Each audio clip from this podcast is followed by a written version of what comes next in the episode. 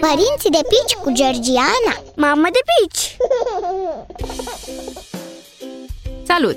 Astăzi vorbim despre primele căzături ale copilului. Știu că nu e cel mai plăcut subiect, dar trebuie să recunoaștem că mai toți copiii au parte de căzături.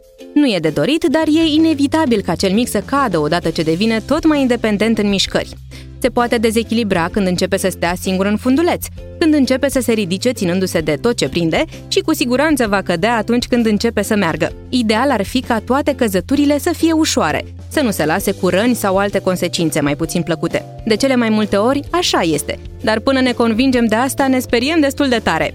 În plus, dacă e vorba de o căzătură din pat, sperietura vine la pachet cu multă vinovăție. Am simțit-o pe pielea mea, atunci când am pierdut-o pe cea mică din vedere o fracțiune de secundă și am găsit-o jos pe covor.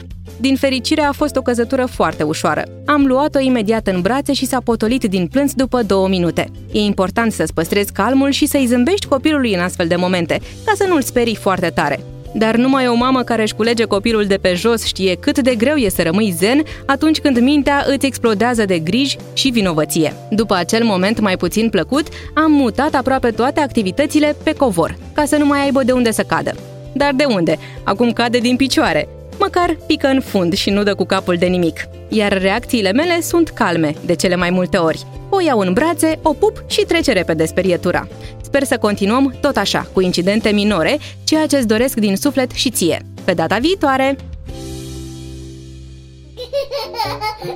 Părinții de pici cu Georgiana Mamă de pici!